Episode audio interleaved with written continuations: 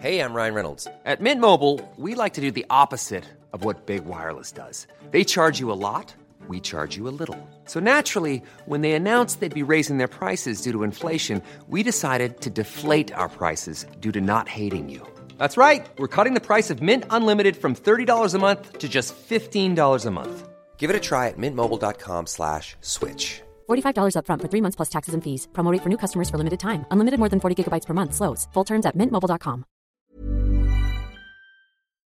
On this episode, I'm joined by a Harlequins and England youngster. He's a superstar. I know his dad. Lovely bloke. It's the great, the wonderful Cadan Murley. This is the Big Jim Show.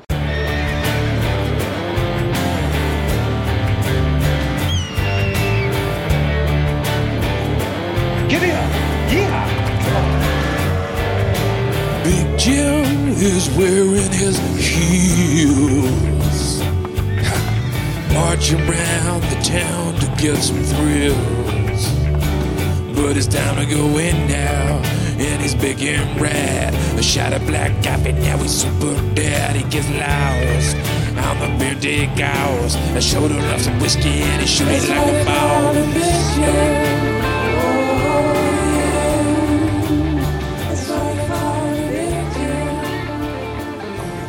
Nice to have you, mate. Yeah, thank you, mate. Good studio. to be It, it looks right Thank having you. you, in here. Yeah. You look right. You look better than me. Not that that's an easy thing, but young, fresh, Yeah. athletic. So it's great to have a current player in. How are you, mate? Yeah, I'm very good, thank you, mate. Yeah, Good. all good. Big win yesterday. Yeah, big big win. Um, Yeah, it was it was interesting. It was, I think it was a bit tough to keep rallying through when it was just constant scores. But like the boys stuck at it. We tried to um, not just chuck it around like Harlem Globetrotters style. We are just trying to stick to a game plan. Still trying to go through the bits, kind of emulating the the senior team, and yeah, ended Yeah. up scoring 91 points. I know. Bit of context to that. So it was the England A. They're, still, they're not called Saxons anymore. No, they're England A now, yeah. Versus what I thought was going to be the World Cup Portugal side, but it Mm-hmm. Turned out Fiji. who beat Yeah. Fiji. Yeah, Yeah. actually, who beat Fiji and who won the hearts and minds Yeah. of all the rugby public. But I didn't recognise one name on that list, No. so I was thinking it could be fifty, but it was actually nearly hundred.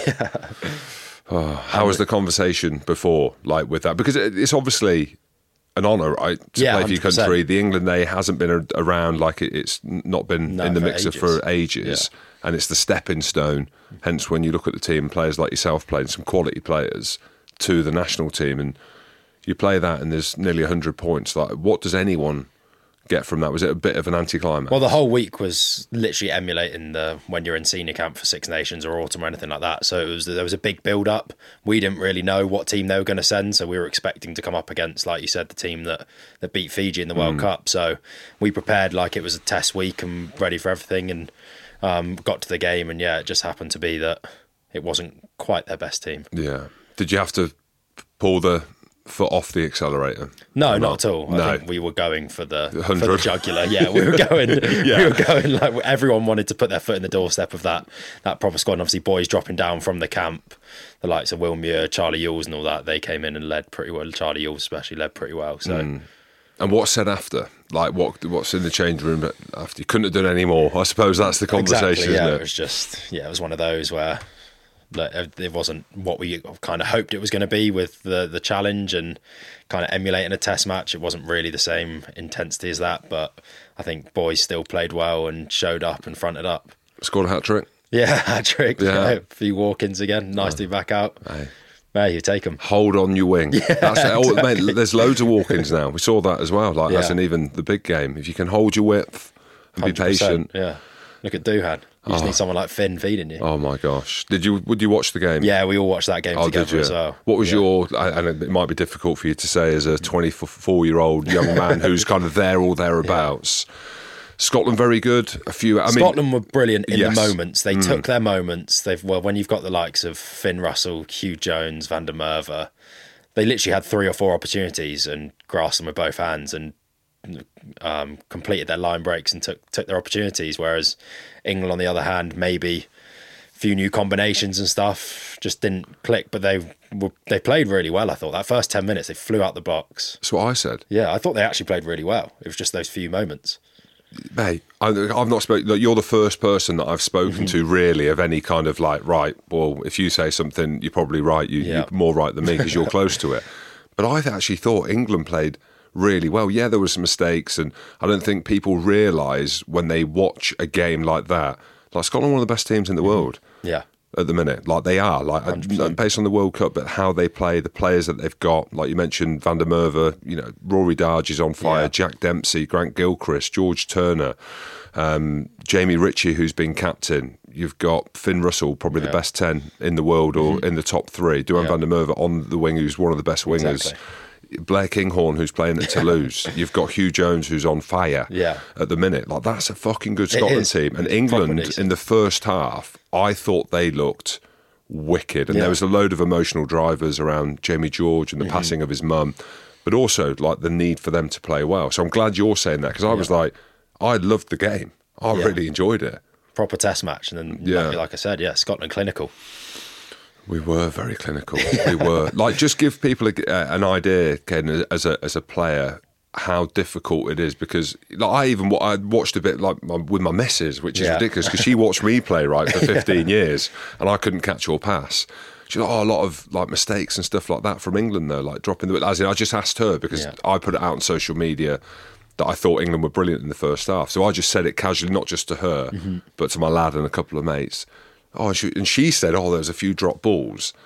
And I was like, yeah, but that's like because of how intense the game was and Yeah. it's done, everything's done at the line. Just give the listeners an idea of like how hard it is to evolve your game and play that style of rugby that England want to play. Yeah, and I think people will try and compare like test match to club rugby sometimes. And I remember going into my first camp under Eddie and the amount of pressure that is put on you by you've got the best players in the country constantly, like Scottish, like you said, the Scottish back row, Scottish centres, Tuipulotu and Huw Jones, probably two of the best des- mm. defensive centres as well, constantly in your face, putting pressure on you. You've got no time, like you said, it's all at the line. And those who can do it, the likes of Finn Russell, George Ford at the line, all it takes is one little bit of pressure, and it's it's so hard to do, so mm. hard to do, and it just has to be off by that 10, 20 centimetres a pass, and suddenly it's on the floor, and I think that's where a lot of the mistakes came. I think it's credit to Scotland, to be honest, with their defence, they were putting boys under pressure, and yeah, it is literally just those fine margins in a Test match which can cause a loose ball. Suddenly, Duhan van der Merwe's run fifty metres, and you're under your post again. Hmm. I thought that there the, the game plan was spot on as well. There was a South African game plan feel, as in not how South Africa play, how England played against South Africa in the semis with the kind of short box mm-hmm. kicks, like the up and unders, which was someone like George Furbank. I was like, well, actually, if you're going to play that game, you need a Freddie in there. But I thought George played really well in that game plan as well. So there was a bit of a mix, wasn't there, between Yeah. the two styles in which they want to play. Mm-hmm. But I suppose, like, because you're at Harlequins and you play this fast brand of rugby with Marcus and Northampton are doing that as well. Mm-hmm. It's almost like, oh, well, they've got the blueprint, but you kind of said there that, well, it's it's not as easy as that No. you, to go from club to country in that space. No, definitely not. The intensity and the amount of time you've got on the ball is different club to country, and that's why I think so many people are like, "Why can't we see this huge expan- expansive game in Test rugby?" I think because of the amount of pressure getting put on, because everyone is drilled into a system. They're the hmm. best players in the league. Like, th- there's a reason why they're there, and they're putting so much pressure on you, so it does make it that much harder to play. Yeah. How far away are you? Do you think? Do you know? Hat No. You scored a hat trick. I mate. did score You're a hat trick, yeah, but um, we also scored 91 points, so I don't know if that's much for a given. Um, but yeah, hopefully I'll be in, in around the mix. I mean, I've had a tough run of injuries at the start of the season. Hmm.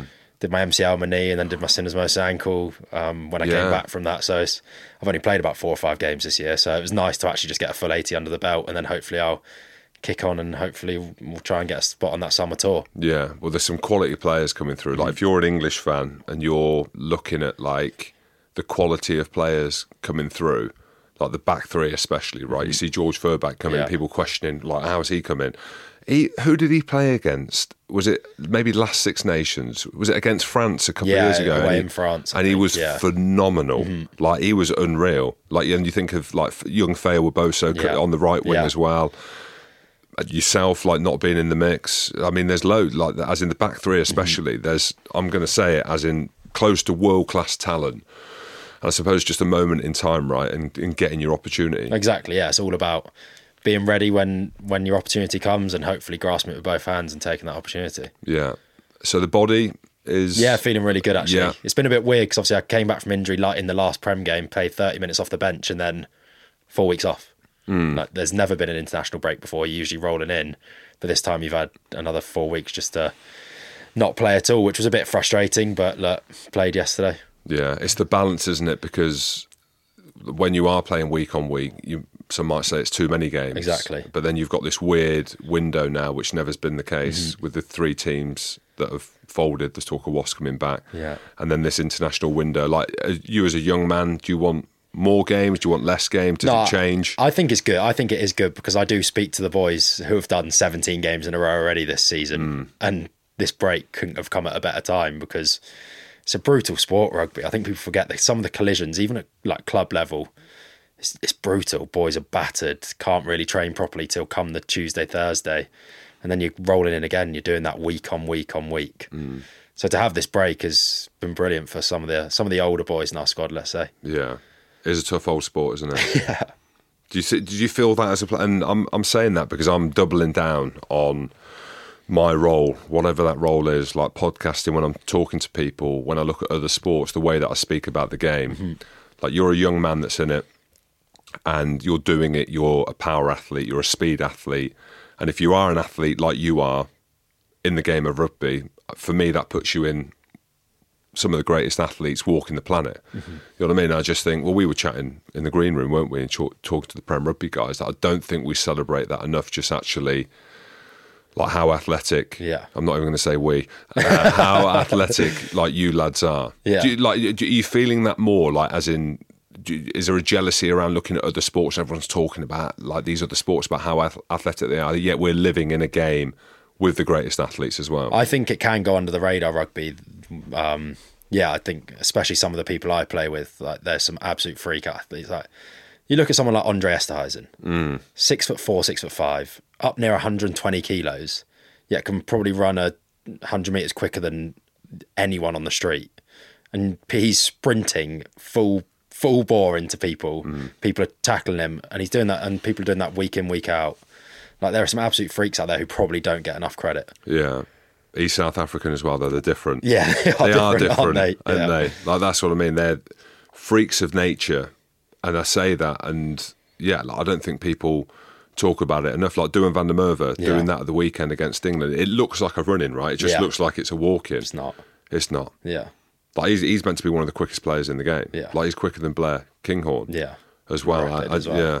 I just I, I agree. I, don't think we talk about it enough. Mm-hmm. At World Rugby, they're doing some stuff with the set. They're doing some stuff at the sevens. They own the sevens. They're running the Yeah. sevens, but they're building content on one of their platforms called. Hear me out. Gainline Fitness, Mm-hmm. right? And you're watching this platform grow, and it's growing because they're showing like the Argentinian sevens teams with their shirts off and stuff like that. They look like fucking bodybuilders. Yeah. Do you know what I mean? Yeah. And they're showing like snippets of them in the gym. Mm-hmm. This Madison Levi, this girl who's playing for Australia, I spoke about it before. Like she's squatting like a hundred odd kgs. Like this is mental. It is mental. That yeah. the other sports aren't. Well, uh, they they do it. They peacock, don't Yeah, they? exactly. Like everything is around that. Like the NFL, they show the drafts yeah, and the stuff that and they're stuff, I was doing. to say that. Yeah, I think that's why it's all more around the individual in the NFL, the likes of football. The like you look at like a Adama Traore, yeah, brilliant athlete, but then you look at someone like Cheslin Kolbe, probably equally similar, but you don't hear it nearly as much. Mm. Um, so yeah, I think there could definitely be more done. Maybe a little like Olympic style games or something, just to test out and people can realise how quick. Like Rees-Zammit going over there, people are like, oh, will he have a chance? Is he that good an athlete? I fucking think he is. Mm. He is rapid and he cruises like cruises in 11 meters per second on the GPS, which is nuts. Like that's and that is NFL speed. Yeah, you don't get picked up for a player pathway program in the NFL when they've got the pick Exactly. Mm-hmm. of the global athletes knocking about, unless you've got something right. Exactly. Do you know what I mean? Yeah.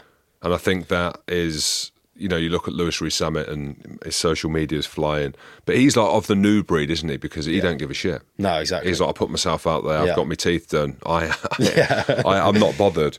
But we were talking like the Prem Rugby guys were in, and as they're looking to establish themselves around, you know, the taglines like kind of cultural relevancy, right, mm-hmm. and how they elevate the game. And we know the Prem Rugby that on the pitch is awesome, but there's a few issues at the back end, you know, mm-hmm. aligning commercial deals, the TV rights, but it's around this kind of being unapologetic and, and showcasing what the sport is. And you had some kind of ideas, I'm putting you on the spot here, Yeah.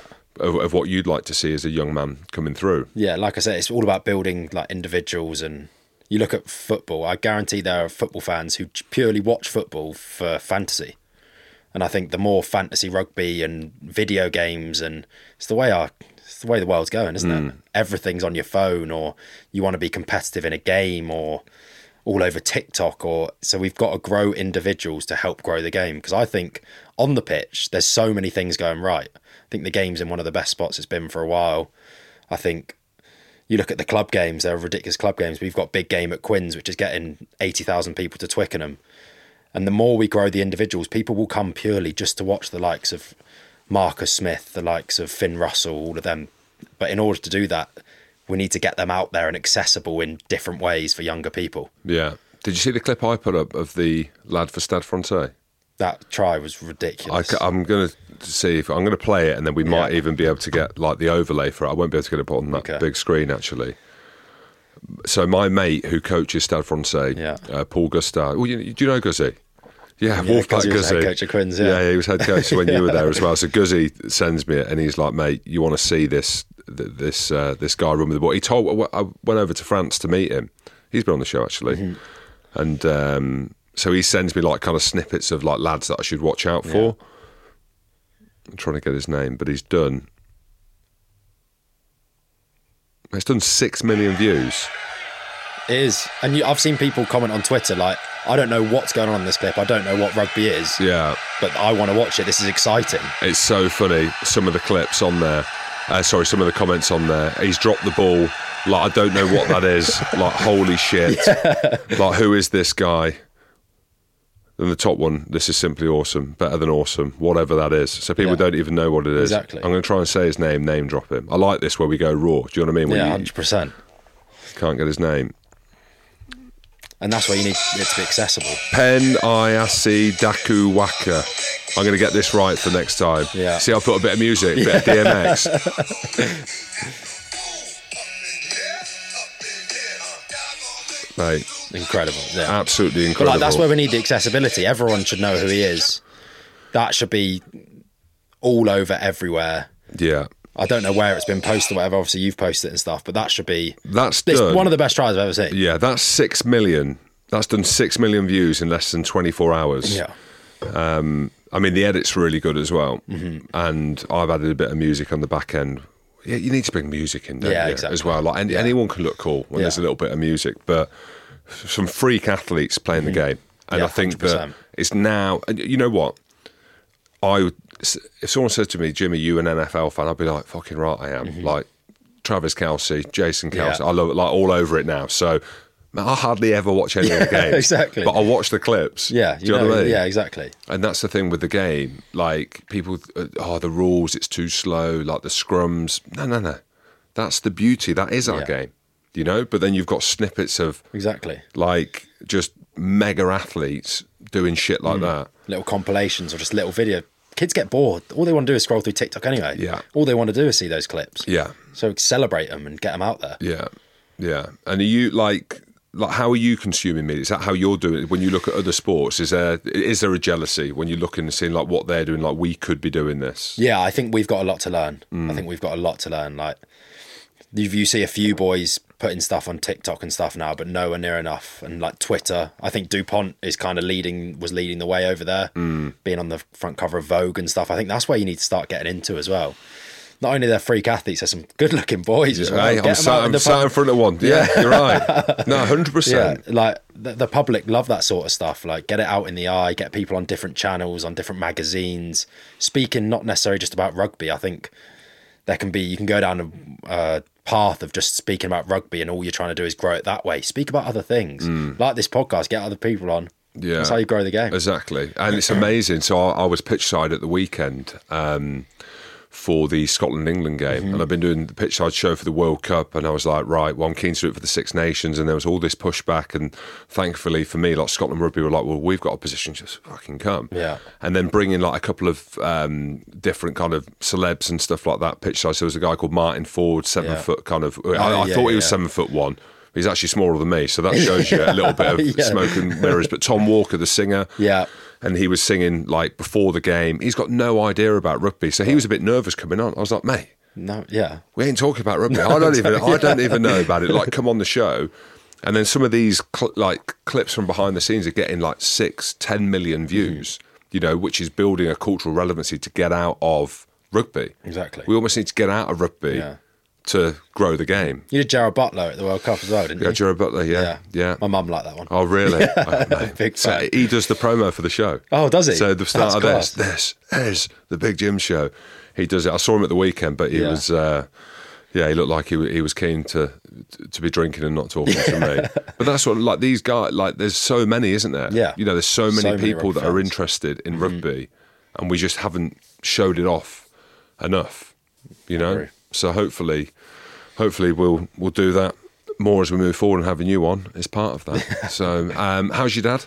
Yeah, he's all right. I did Yeah, see yeah, Dad, didn't you I? You did see my dad, yeah, dad. the Army Under 23s That game was right, Yeah, yeah. he was there, yeah. That's how much After we your look- week with the military. I know. Yeah. He was. Uh, yeah, that's how much we both love our rugby. The fact that your dad was there watching it and we were, but there's a, a deeper reason for that. So it was awesome chatting to him actually because he was talking about the podcast and saying like, "Oh, it's awesome you talk about Yeah. it and stuff."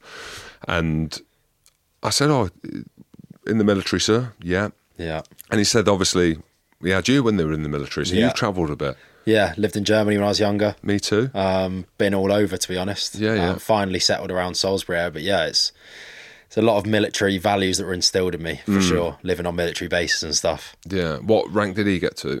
He got to lieutenant colonel. He did. I was going to Yeah. say colonel, Yeah. but I didn't know because I know that's quite high. Yeah, so if I went high did and, he, all and right, he made He's actually just captain- retired. Yeah, has he's he? just retired. What's his name? John Murley, John Murley. MBE.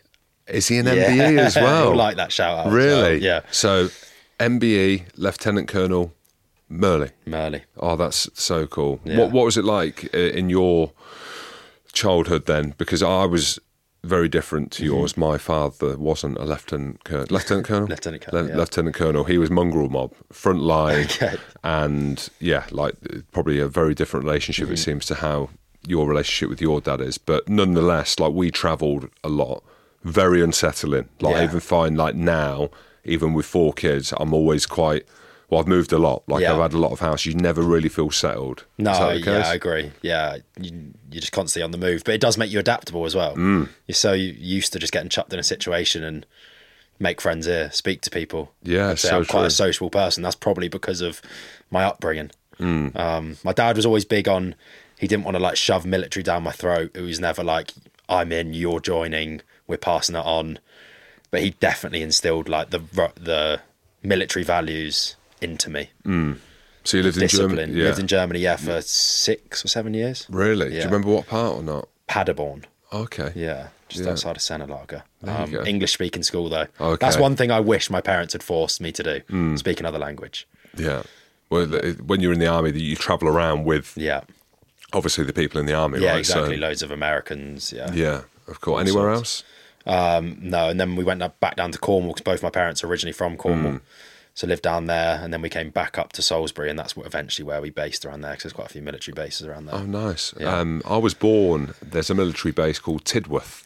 My dad worked at Tidworth. There you go. Yeah. I was born there. Really? Yeah, I've got no association. So on my, so you know, people Wikipedia me, Yeah. and like I live in Scotland. Like my Yeah. dad's Scottish.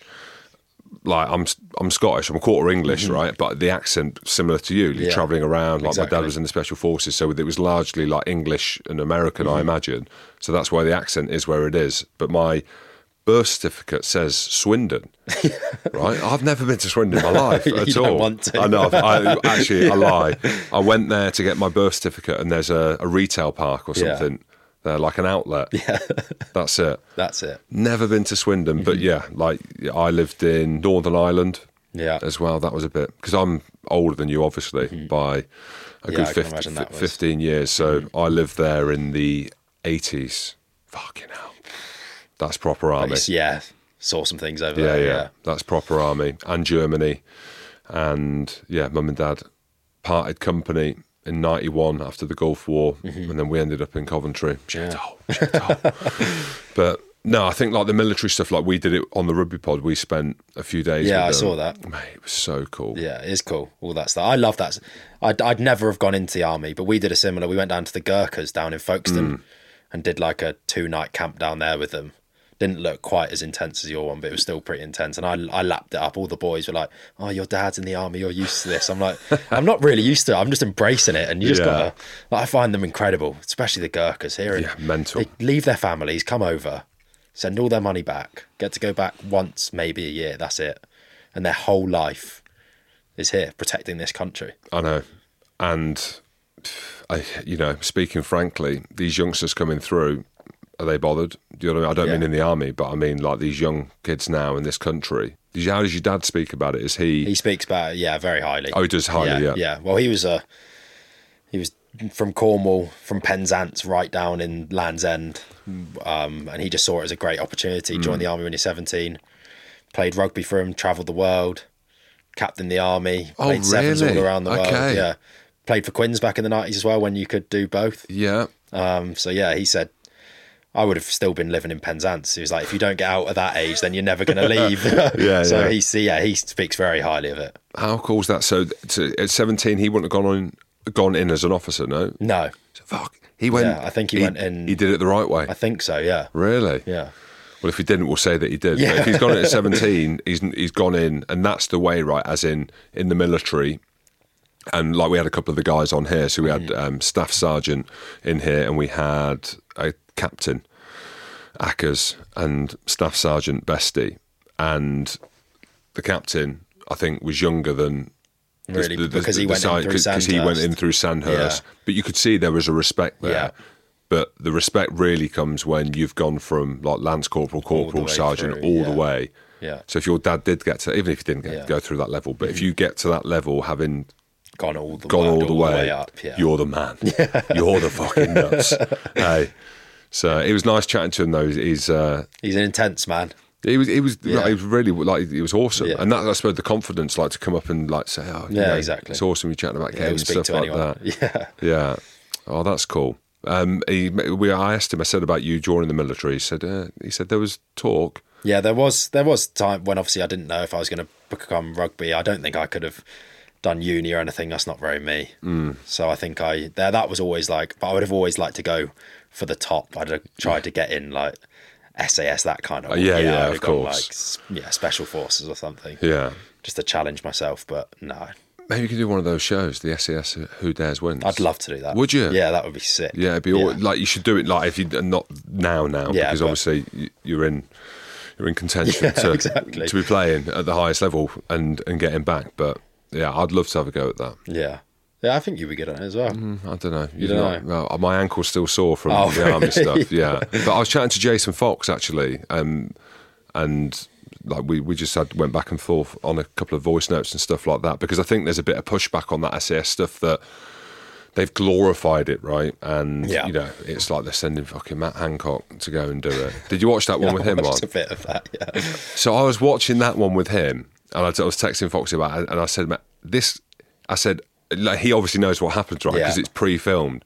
I was like, "Mate, Hancock's going all the way because he's a sociopath. Yeah. like he ain't flit, and he did. He went all the way. Yeah, he did. He went all the way through. Politicians, mate.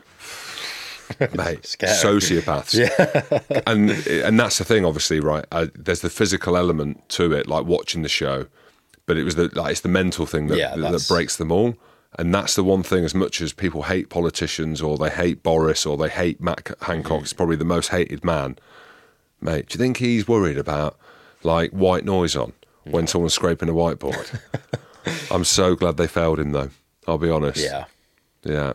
Because that was Gareth Gates' one. Anyway, yeah, I was chatting to Foxy about it and stuff like that because glorifying like the SAS, Mm. I think there's been a bit of backlash within the the real hardy Yeah. Mm-hmm. community. Do you know what I mean? Of the secrets and that. But I actually think glorifying it makes, you know what I mean? Like if your rugby career didn't happen, you're watching that and you're thinking, do you know what I mean? You'd be like, Yeah, right, exactly. I'm going all in. Yeah.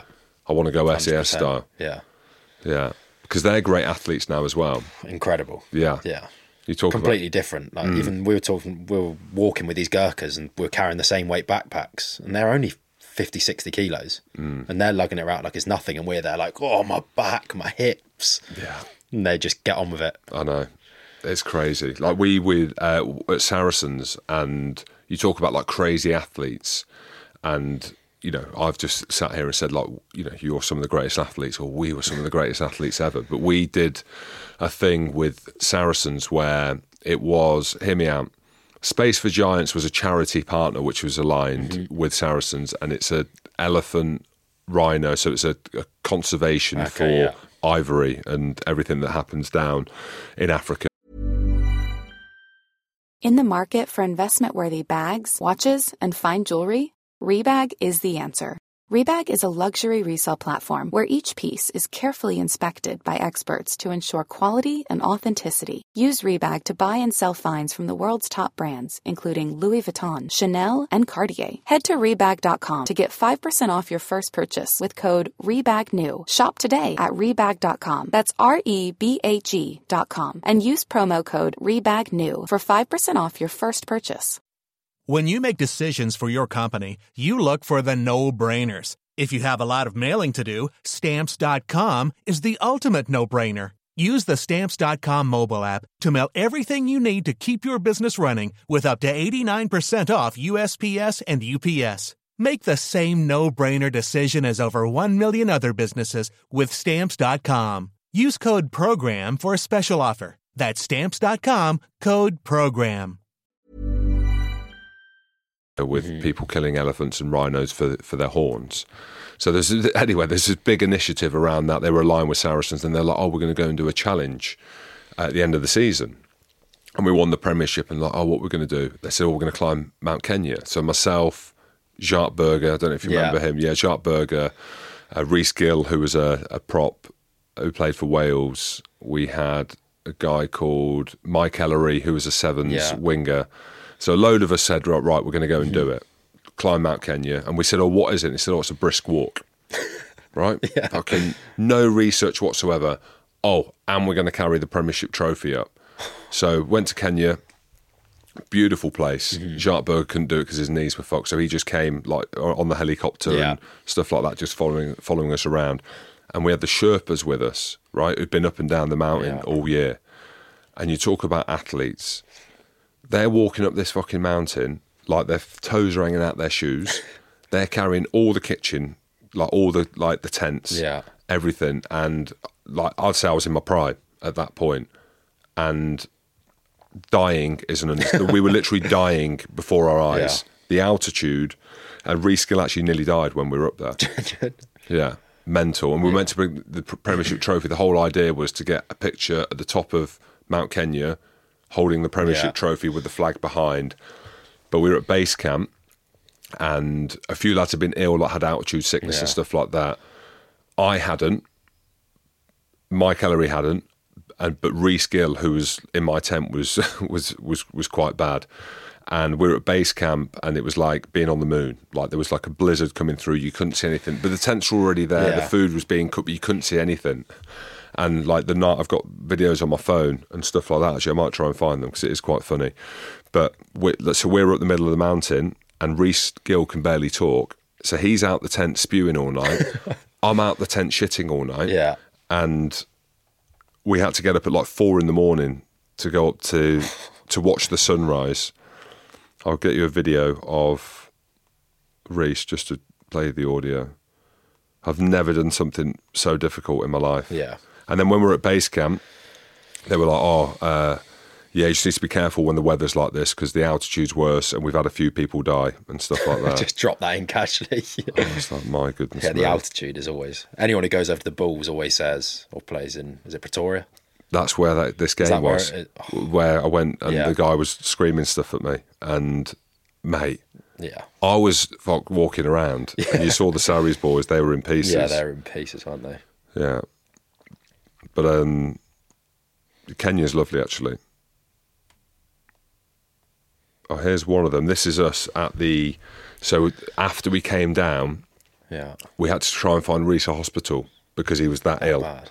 and he'd had his hair done before, so he got like the weaves done early. I mean, this is 2015, so it Mm-hmm. Was a shit job, and obviously none of them took. But this is us on the way down.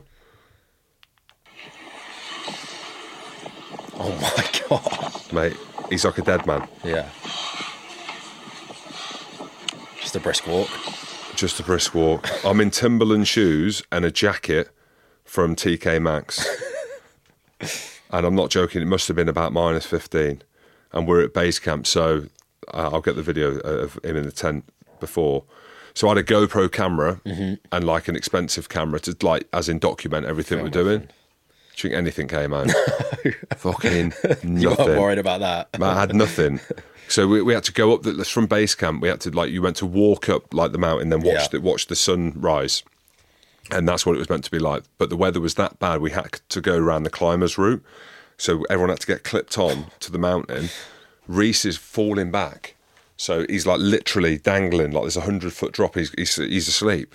So we're carrying him around. There's no one anywhere. Like the Sherpas, like they only take you to base camp. Yeah, you and then go you up and then you come down. We've just got here to base of hell, he looks rough, Mount doesn't Kenya. How tired? Mate, I'm gone. That was another six hours today on feet, but it was steep, so steep. It's all uphill all day. I can't think of anything worse now than climbing again. We got tomorrow morning, got an hour and a half climb, and then we're at the summit. An hour and a half. So hopefully it won't be too bad. How long was it? it was about five hours. The lid's on fire. so he had his weave done before.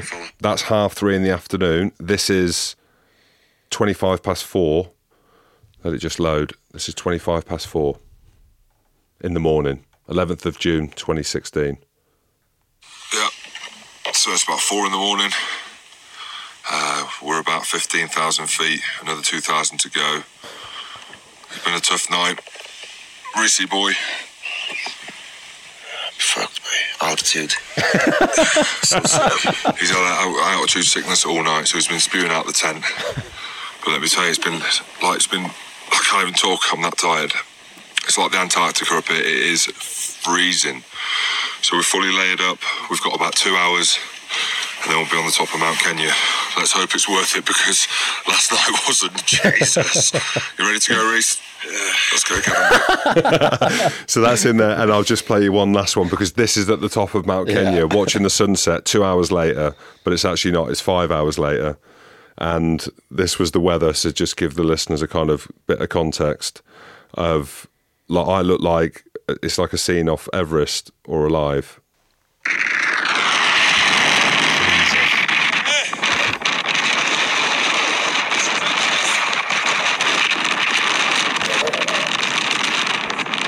Can't even hear you. It's the hardest thing I've ever done. Yeah. Because I love the military, so I was like, yeah, I'll, I'll get up it, there. yeah. No issues. Rhys Gill nearly died. I fucking swear to God. So because we went up like the climbers route and then we tried to we had to come down and like you know, like coming down's harder. Like Yeah. running downhill is harder than running uphill. definitely. So we were in pieces and then like it was like sand and shingles all the way down for about six hours. Like that. So we were just rolling down the hill and we're having just- yeah, knees are screaming. Yeah. Like he's if that was a human bit like a normal human, not a rugby player, he would have died. I'm telling you now, because we would have had to leave him. Like we'd Yeah. be like, mate, we can't carry you. like you fucked. Um, thank you, Saracens. Maybe that's why we went on to win thing. Well, maybe, maybe it's not. Um, but I don't know. How, how's things at Quins as, yeah, a club? good mate. Yeah, really good. Seems actually. to be yeah, we got flying. a very good balance of youth and experience now. Yeah. I think Launchbury coming in's been real good.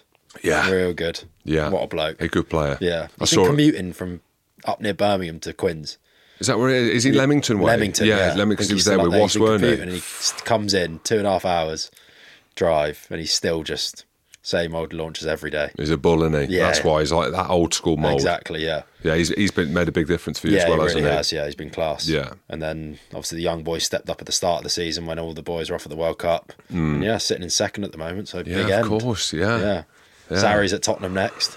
That's where it is. Yeah. Give. Yeah, you're right. We're loving this fixture, mate, because we don't have to play at the sh- StoneX. You don't like that? Oh, what's mate, wrong? pitch. Oh, it's the pitch. Oh, yeah, horrible. Elephant in the room. Horrible, yeah. mate. Yeah, Yeah. So Tottenham, yeah, we'll take that. yeah. Just on the pitch before we talk about Yeah. Tottenham, I'm like a big advocate to get rid of these Mm-hmm. artificial. I don't, can you see my face? And I've got these kind of blemishes Yeah, all up there. all on there. So I've got like, if anyone sees me closer, or if or even when I'm on TV Yeah. or more so maybe on the podcast YouTube, you'll see like as in I've got these like skin pigmentation dis, Yeah. uh, disfigurements on my face, and uh, it was one of them, you know, like the Spider-Man moment when like the Spider-Man points at the other Spider-Man. So I was with Chris Wyles, who I played at Yeah. Saracens with, and Chris Ashton, and we were like stood around, and all three of us have got the same.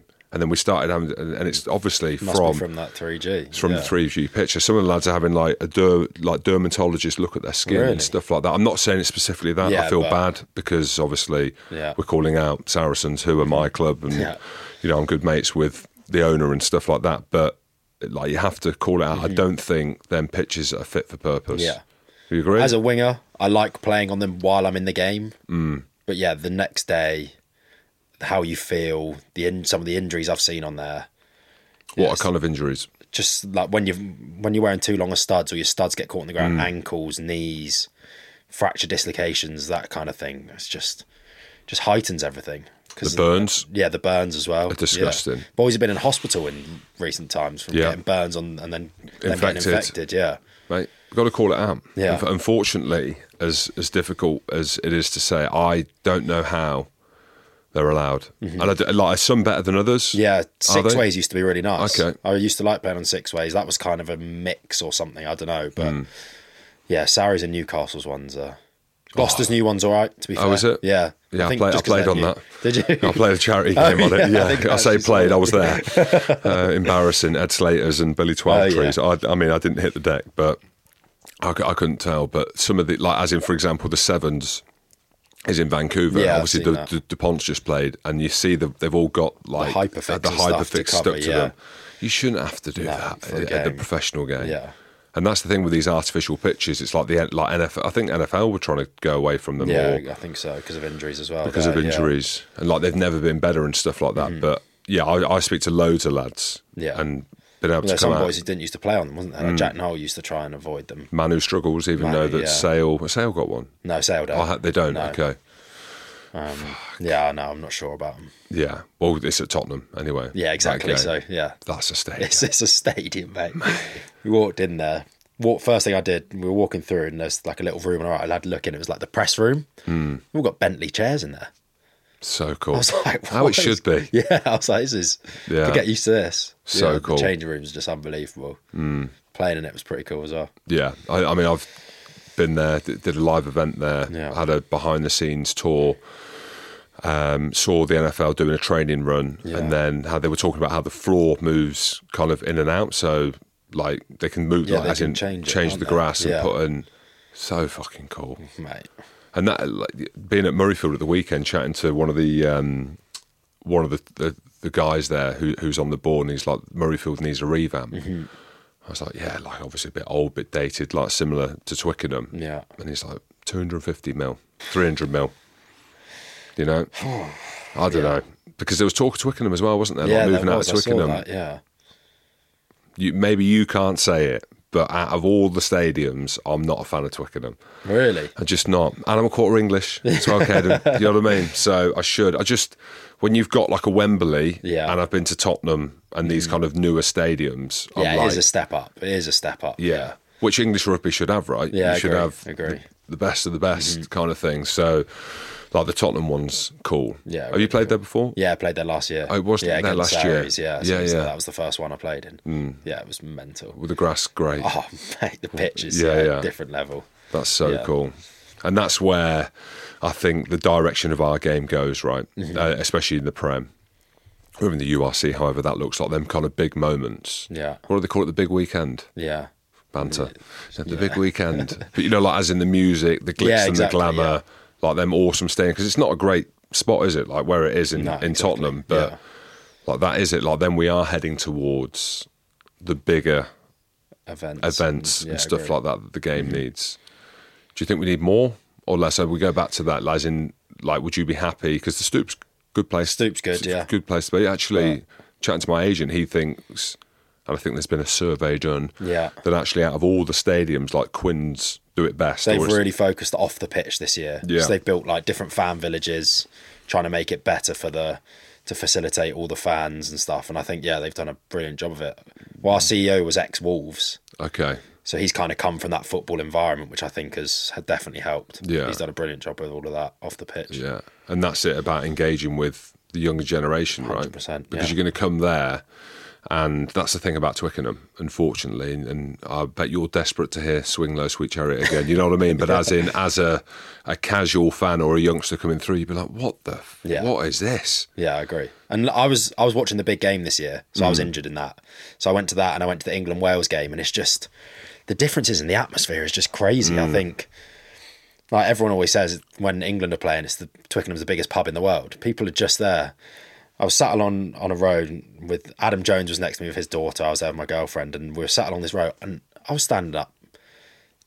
I reckon I stood up twenty times each half. Yeah. just for people to go buy pints, and people aren't even watching the rugby; they're just using it as a, an excuse to drink. Yeah, Whereas big game, the atmosphere was incredible. I know we had Joel Corry, but all the old old Quins fans, the traditional, they're like, who's this coming in? But it Yeah. brought so many people into that stadium. The buzz was incredible. That's so And I think cool. afterwards, everyone was like, "Fuck, that was actually Mm. fucking good atmosphere day out." and did what about the players? Were they did they feel that? Loved it. Did they? Yeah, loved it. yeah, it. the whole experience, though, isn't it? It's like you feel Yeah. like a rock star when yeah, you go in. and they right? do like we do the walk over from the stoop, and it, again, it's building that individual status. People are looking out for people. You can sign autographs. People are trying to get their favourite players. Yeah. Quins have brought out trading cards. I don't know if you've seen them. No, like the old match no. attacks. You Yeah, seen yeah. match attacks? Yeah. Quins have started trying to do little things like that. So I think it's, it's just Is there a favourite? Uh, like, uh, what's the most There's desirable special one? cards, yeah, like Stephan Lewies's Marcus obviously has got Yeah. one. Marler and Danny, I Oh, think. are okay. the- Yeah. Maybe Domers as well. I think they're the big five you want to get. They're like a platinum card. Stephan's is a big one. I thought he'd be humble. I thought he'd be like Club no. captain, mate. Oh, okay. Yeah, he has to be. Is he still club captain? Is he? Yeah. He is. A Yeah. good player. Him. Big player, big fan mate, of him. But yeah, the big game. I, yeah, I'm going to do a pitch side thing. I was chatting to the Prem guys in the green room actually. Oh, yeah, big summer kickoff. Yeah, we got that one in a few weeks against Northampton. Uh, yeah, is it that one or is it Harry's? What's the Oh, 28th? that's the show. Showdown is at Tottenham Hotspur, Showdowns at Tottenham Hotspur. and then Quins have got their own big summer kickoff. have uh, they? Yeah, not against Northampton. See, this is the thing. I still think we need to make things a bit clearer. That was my feedback to them. Yeah. Like the big showdown. What's this one? The big kickoff. Yeah, we've got big game at Christmas Quins. Yeah. Sarries is the showdown, I Yeah. think they call it, and then we've got big summer kickoff. Okay.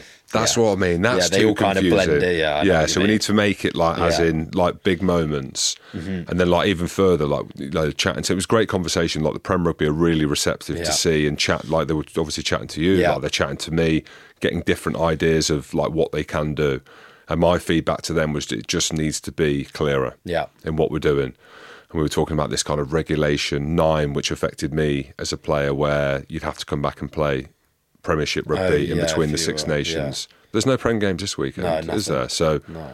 I saw Gregor saying something about the the law, but even though Finn's not even coming back to play for Bath, no, they don't have a game, yeah, I don't think. yeah, but just making it clearer, do you know what I mean? So you know that we're in this Six Nations window, you're coming out, and then we're straight into a Prem window, Yeah. for example, but we're not, we're Prem, Champions Cup. Europe, yeah, then back in, yeah. Yeah, it's just all a bit Mm-hmm. bitty, but yeah, Quinn seemed to be leading the charge Mm-hmm. with all that. Yeah, and what's the ambition? Like, do they say? Like, do they say like as in like confident enough to say right, we want to win it? That is the ambition. Yeah, that is ultimately our ambition. I think we've Yeah. always been a big get to that top four in the Prem and give ourselves a chance, but we've also got ourselves a home round of 16 this time in Europe against Glasgow at home. So that's another Mm. Yeah, big of course, chance for us. yeah. Yeah. so yeah, we're, we're looking pretty tasty for this end of the season, but it's going to be whoever comes back on top. Obviously, haven't had this international break like before, really. So Hmm. no one really knows who's going to come out of it on top. You have some boys who have played f- five games in the Six Nations who'll be rolling into another one, so they Hmm. might be a bit fatigued. Whereas you have other boys who have had a rest for seven weeks and they might be off the boil. So it's whichever team comes out after this yeah. is going to because there's only seven Prem games Of left. course, crazy. Like that, it's gone so Yeah. quick. Yeah, no, I, I, I quite like. I mean, obviously, I wish the clubs didn't fold, but actually, the speed of it, I'm a fan of. Yeah, Uh, I'm chatting to. uh, You might have said it on TV, but Lewis Ludlow from Gloucester yeah, was saying, "Oh, we're getting into our rhythm now. We're getting into our rhythm, and it's kind of like the season's over. Over. Before kind of they've got into Yeah. the rhythm. I was like, man, that's it. That's- that, that's sport, brother. it. Yeah, exactly. That's how you Yeah. want it to be. yeah, hundred percent. But- time to build into it. Yeah. What about as a young lad and you're looking at the lay of the land? Obviously, Louis Lynagh's off to Yeah. Benetton. Benetton. Uh, his dad was um, Michael. played his out there, Michael I played think, there. I think his mum His mum's from there. His mum's from I there. I think so, yeah, So, so- they've got a little bit of history Yeah. there. There's obviously talk of Andre Esterhuizen. You don't need to answer that. I know the answer to that.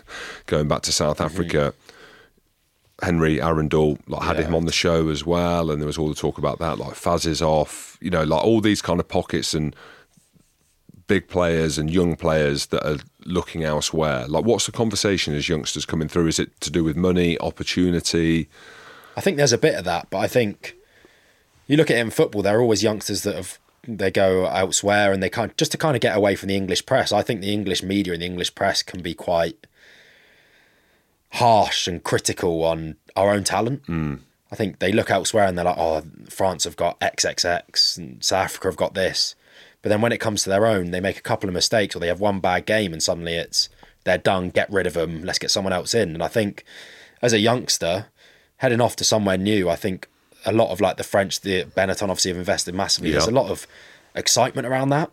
So I think to get away and you just have some time to yourself, focus on yourself, back, get back, enjoying your rugby again without all the critics on your back.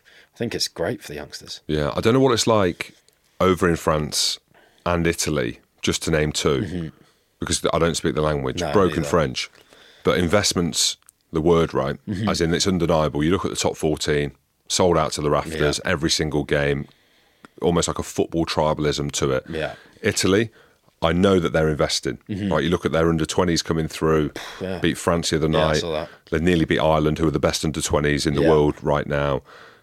Benetton that you just mentioned, but all the whispers coming out of Italy is investment. Yeah. Which sport is, right? Hundred percent. It's about investment. It's Yeah, about money. And people don't like talking about that yet. I feel like in England, especially, the URC not so much, but in England especially, everything is about money. Mm-hmm. Everything. As in but in a negative they, they they talk about it in a negative way. Yeah. As Like in they're oh, going over to cash in. Yeah. he's not. He doesn't. Yeah, he's not Yeah. faithful. Whatever. There you go. Yeah. I- I- but but also they talk about our players shouldn't get paid too much salary cap. Club, cl- clubs are disappearing. Like like it's to do with the like like it's to do with the players. Players' fault, yeah. Yeah, like it's the players' fault, and they're the ones that you know Mm. need to be the ones that that miss out. Mm-hmm. I think it is mental. Like I think it is crazy that that's even brought in, and I understand why, but I still think it's crazy. I, I it's spoken about in the same. The players need to be shielded from that. Mm-hmm. Like it's got nothing to the commercial model and everything around the growth of the game. That's got nothing. You lads are doing it. Yeah. You're putting out a product there, which for me is 100% sellable. Like we were speaking about it, as in Mm-hmm. The quality of some of the games, the big show, the showdown, the big game, whatever it is. Like you are falling in line and playing in these games. You know, the regulation nine players are coming back from Six Nations and they're happy to play. Well, Yeah. they might not be happy, but they'll be playing midweek. Exactly. You'll jump from competition to competition. You'll play 30 games a season. You'll play Mm-hmm. on artificial pitches, even though that we know that they're not good.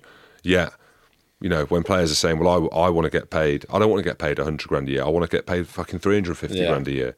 You know, but we can't talk about that. Exactly. Can't yeah. say that because mm. the game's in such a bad state. Mm-hmm. I do feel as if it's going to align, though. I feel like something's Yeah, I think coming. it is. Yeah, I think it's. I think yeah, especially speaking to like the people who head of Prem Rugby and stuff. I think everyone is kind of aligning, and it is getting that kind of modern hit now. Yeah. And I'm hoping it will. Yeah, just Well, it keep it going. up. has to. It has to. Yeah. What will your dad think? will, Yeah. he, will he be down with it? Yeah, I think so. Yeah, Yeah, yeah. I think he realizes the world's changed. Mm. Yeah, you have to change with the tide, and that's the way it's going. Yeah. Yeah. And, and that's what I mean. It's like media being influential as well. And the irony in, in this, like with the media being influential, is no one really reads the media No. now. Like who reads? And I say this respectfully. I did a column for the Times, which I now n- no longer do. But as in the tone of voice is coming from the likes of people writing articles. Yeah. The the next generation of people who we're trying to influence, everyone in the media, like as in doing a podcast, you as a player, they ain't reading the Times No. or the Telegraph or the Guardian. No, exactly. They'd rather listen to their favorite influencer rather than Of course. a journalist. Yeah. Yeah. and that's what we were talking about, like with the innovation with Prem Rugby. Is why don't you get some of the some of these some of these TikTokers, right? Yeah, I think that's what their their, their route they're trying to go Yeah. down. The Love Island stars, all of that, trying to get them involved Mm. because that's what kids want to watch these days, isn't it? It's crazy. So my mate works in marketing and like talking about like podcasting and mm-hmm. kind of sponsoring like pe- people or whatever whatever industry. And he said, "What do you think like the biggest industry for like marketing is?" I said, "Oh, it's got you know athletes. You know, get Duhan van der Merwe or Yeah. Finn Russell wearing I don't know like a cap or you know Nike or Adidas or whatever it is or Castore." And he's like, "Nah." He's like, "Give a bit of lipstick, a bit of lipstick, a tub, a tube of lipstick." To a Love Islander, Gone. Yeah. making millions. Crazy? It's So whether we like it or not, yeah, that's the way it's going. that's that's the industry, and that's what YouTube have done with. Uh, sorry, that's what boxing have done with the YouTubers, Yeah, bringing all of them in. and it's the sell. And and this is again the conversations with Prem Rugby. Like the game of rugby can be difficult to um, consume, Yeah. right? Even like me and you love the Calcutta Cup match. Yeah. Every, you look on social media, everyone like it was crap, as in like a poor standard rugby. I disagree. I thought it was phenomenal, physical, and all the stuff that we spoke about.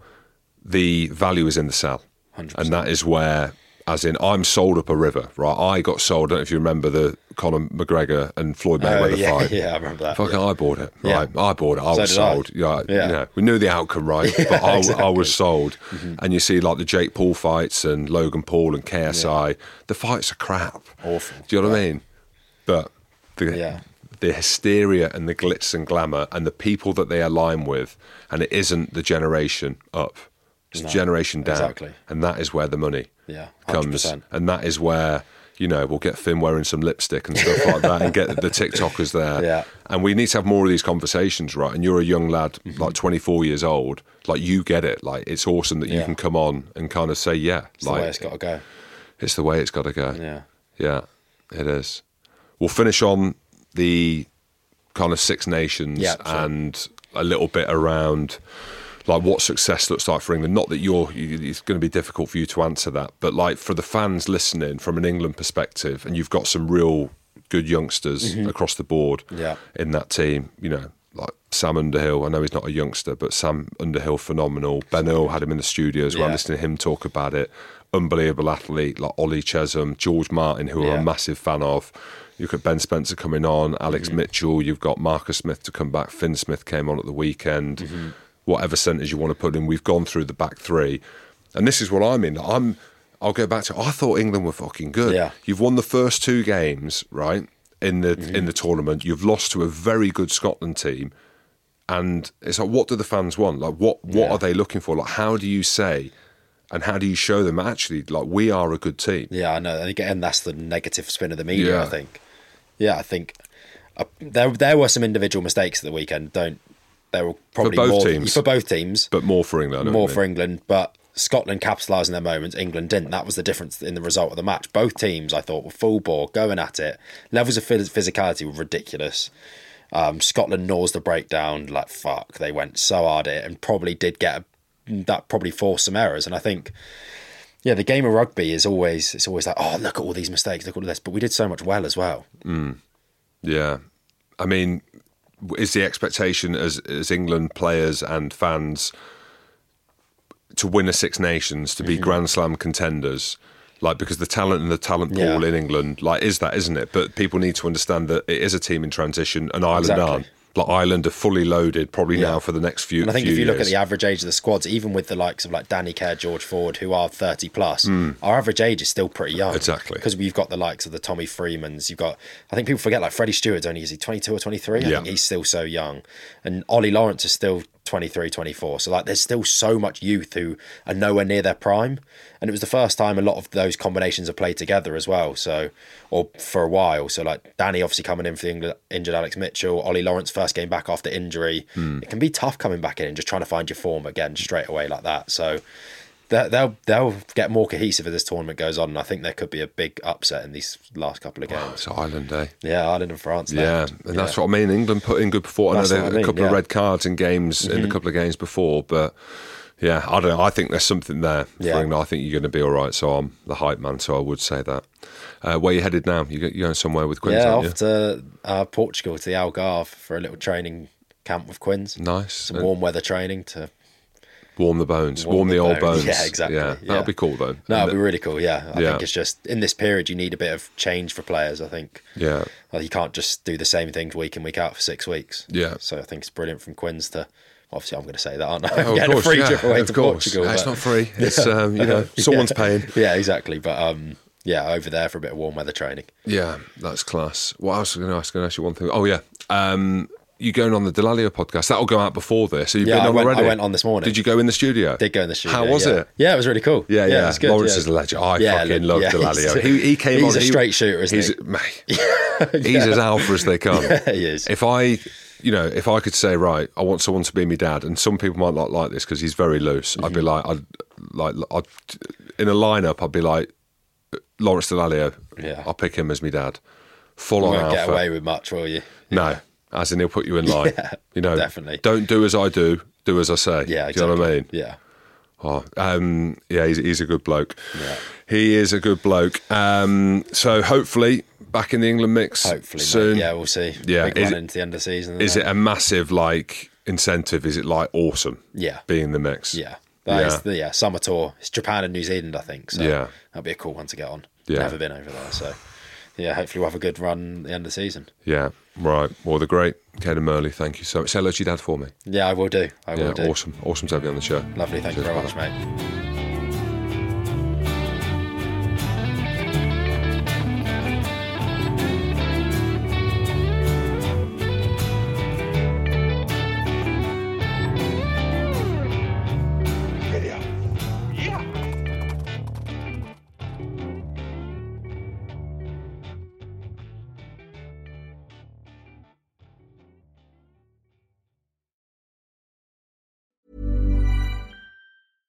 Small details are big surfaces. Tight corners are odd shapes. Flat, rounded, textured, or tall. Whatever your next project, there's a spray paint pattern that's just right. Because Rust-Oleum Custom Spray 5 in 1 gives you control with five different spray patterns. So you can tackle nooks, crannies, edges, and curves without worrying about drips, runs, uneven coverage, or anything else. Custom Spray 5 in 1. Only from Rust Hey, it's Danny Pellegrino from Everything Iconic. Ready to upgrade your style game without blowing your budget? Check out Quince. They've got all the good stuff shirts and polos, activewear, and fine leather goods, all at 50 to 80% less than other high end brands. And the best part? They're all about safe, ethical, and responsible manufacturing. Get that luxury vibe without the luxury price tag. Hit up quince.com slash upgrade for free shipping and 365 day returns on your next order. That's quince.com slash upgrade.